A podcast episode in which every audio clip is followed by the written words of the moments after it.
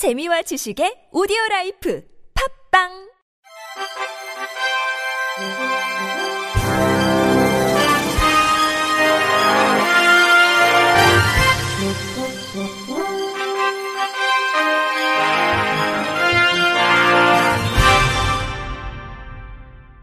청취자 여러분 안녕하십니까? 7월 15일 수요일 KBRC 뉴스입니다. 서울시가 코로나19 심각 단계 발령 이후 휴관했던 사회복지시설 운영을 재개한다고 오늘 밝혔습니다. 서울시는 지난 2월 23일 이후 서울 전역의 사회복지시설을 폐쇄 운영을 중단해왔으며 중앙재난안전대책본부의 지침에 따라 복지시설 현장 의견을 수렴해 지역사회 돌봄 공백 최소화를 위해 오는 20일부터 단계적으로 운영을 재개한다고 밝혔습니다. 이번에 운영을 재개하는 사회복지시설은 종합사회복지관, 노인종합복지관, 소규모 노인복지센터, 장애인복지관, 장애인 체육시설, 장애인 직업재활시설, 발달장애인 평생교육센터 등 7개 유형시설 553개소입니다. 서울시의 이번 운영 재개에 따라 그동안 시설 외부 출입을 통제해왔던 노인 요양, 양로시설 등 생활시설에 대해 비접촉 면회 및 치료를 위한 외출이 허용됩니다. 또한 저소득 어르신을 대상으로 해왔던 경로식당도 제한적으로 운영됩니다. 서울시는 휴관 기간 동안 저소득 어르신의 식사 문제 해결을 위해 대체식을 제공해왔으나 이번 개관으로 방역 수칙에 따라 어르신들이 직접 경로식당에서 식사를 할 수 있게 됐습니다. 김선순 서울시 복지정책실장은 현장에서 긴급하고 필요한 서비스 중심으로 부분 개관하게 됐으며 앞으로도 시민의 안전을 전제로 돌봄과 복지 서비스 확대에 진력하겠다고 밝혔습니다. SK텔레콤이 한국장애인 고용공단과 ICT 기반의 장애인 일자리 플랫폼 구축을 위한 업무 협약을 체결했다고 밝혔습니다. SK텔레콤은 이번 협약에 대해 코로나19 장기화 및 디지털 전환 가속화로 인한 일자리 트렌드 변화에 맞춰 장애인들이 ICT 분야 전문 인력으로 성장할 수 있도록 장애인 일자리 생태계 관련 선순환 프로그램을 만들기 위해 마련됐다고 설명했습니다. 양측은 서로가 보유하고 있는 시너지를 극대화해 기업이 고민하는 장애인 인재 채용 문제를 해결하는 동시에 장애인에게 양질의 일자리 제공을 확대해 장애인 고용 안전망을 보다 강화할 수 있을 것으로 기대하고 있습니다. 또 양측은 오는 20일 장애인 ICT 보조공학기기 공모전을 공동 주관합니다. 고용노동부가 주최하는 이번 공모전은 ICT 기술을 활용해 장애인의 업무 환경에 도움이 될 수 있는 보조공학기기를 만들고 더 나아가 관련 분야 혁신 기업을 육성하기 위해 마련됐습니다. 대상을 수상하는 한 개 팀엔 천만 원의 상금과 고용노동부 장관상, 나머지 4개 팀엔 총 1,200만 원 상당의 상금과 한국장애인 고용공단 이사장상을 수여합니다.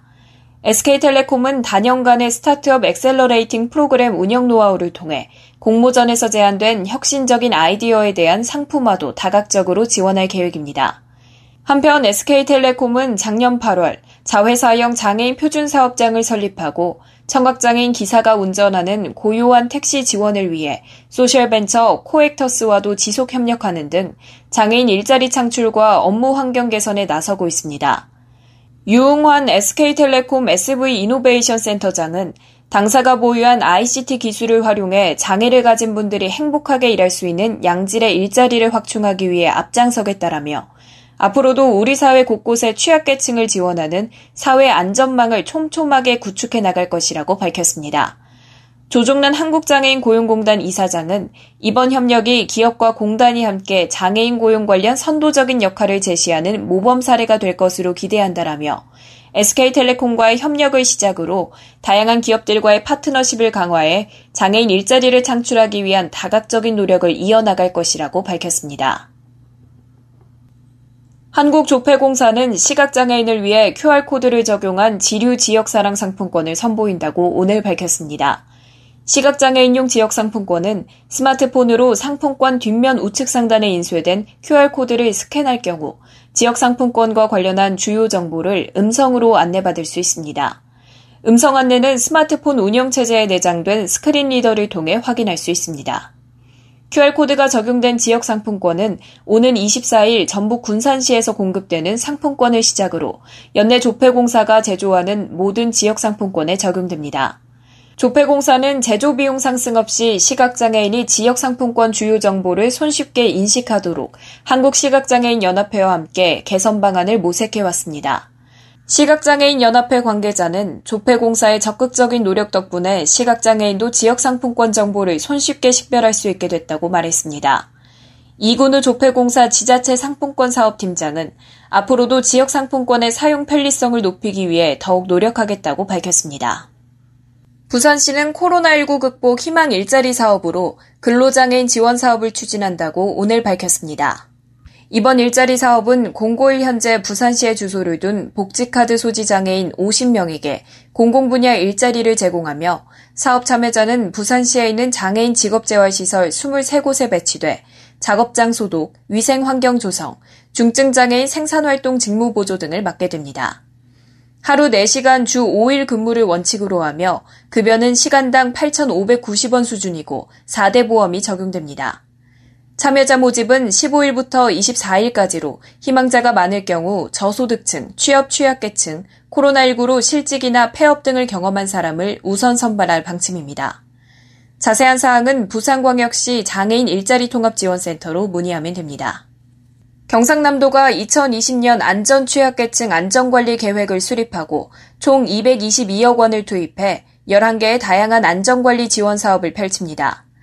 도는 어린이, 노인, 장애인 등 안전 취약계층의 소중한 생명과 재산을 보호하기 위해 우선 220억을 투입해 8개 사업을 진행한다고 어제 밝혔습니다.